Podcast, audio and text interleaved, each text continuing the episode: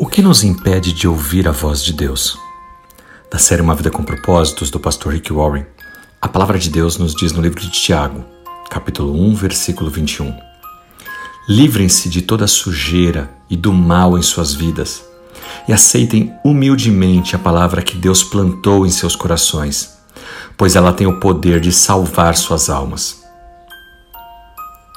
O que, que a voz de Deus e os telefones celulares têm em comum? Para ambos, você deve estar posicionado corretamente para receber o sinal com clareza e poder então ouvir. A qualidade da recepção no seu telefone, ela varia muito. Se você estiver num ambiente de um prédio ou mesmo de uma construção com grandes paredes de concreto, talvez o sinal esteja um pouco irregular. Se você vai para um ambiente de mata, mais selvagem, uma floresta, provavelmente nem sinal você vai ter. Você precisa, portanto, estar numa posição certa para receber um sinal claro e confiável. O mesmo se aplica no nosso relacionamento com Deus. Se você quiser ouvir a voz de Deus de forma clara e consistente, você deve estar posicionado corretamente. E o que significa estar na posição errada para ouvir a Deus? Quando você está na posição errada, a sua mente está fechada. Você quer fazer o que você deseja, não o que Deus deseja para sua vida. Na posição errada, o seu coração está endurecido. Você não está disposto a ouvir. E o que é que mantém o seu coração endurecido, a sua mente fechada para Deus? Hoje nós vamos falar sobre três barreiras que impedem as pessoas de receber a mensagem de Deus. Em primeiro lugar está o orgulho. Se você acha que não precisa de Deus em sua vida e quer cuidar das coisas sozinho, provavelmente você não está ouvindo a voz de Deus. O orgulho impede de estar aberto à possibilidade de que Deus queira dizer algo a você. Porque eu me basto.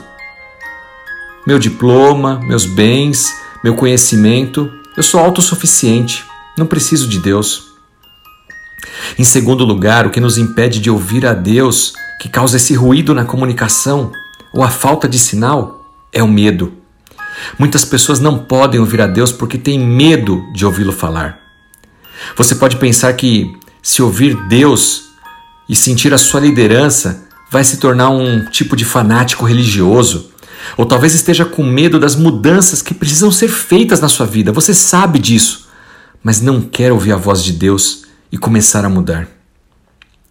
Em terceiro lugar, o que acontece com muitas pessoas que perdem esse sinal, essa conexão com Deus, é a amargura. Quando você se apega à mágoa, ao ressentimento, ao rancor, você não consegue mais ouvir a Deus, porque seu coração fica endurecido. E um coração duro, ele esfria e te deixa sempre na defensiva, até mesmo para o amor de Deus. O livro de Tiago, capítulo 1, versículo 21, nos diz que nós devemos nos livrar de toda sujeira, de todo o mal em nossas vidas e aceitarmos humildemente a palavra que Deus plantou nos nossos corações. Foi Deus que nos criou e Ele plantou em nós o desejo de adorá-lo, o desejo pelo eterno, pois Ele é o único que tem o poder para salvar as nossas almas.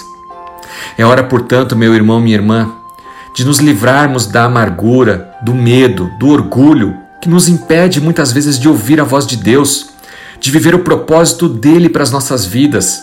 Só assim nós seremos capazes de ouvi-lo com o coração e com a mente abertos e aceitar humildemente o que ele está nos dizendo. Pare agora o que você está fazendo. Ore ao Senhor.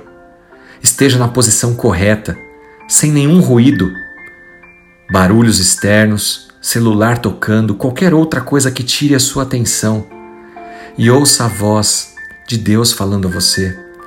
Deus fala através da sua palavra, Deus fala através da natureza e Deus fala conosco através do seu Santo Espírito. Ore ao Senhor e ouça humildemente a sua palavra e pratique ela. Que Deus te abençoe. Em nome de Jesus Cristo. Amém.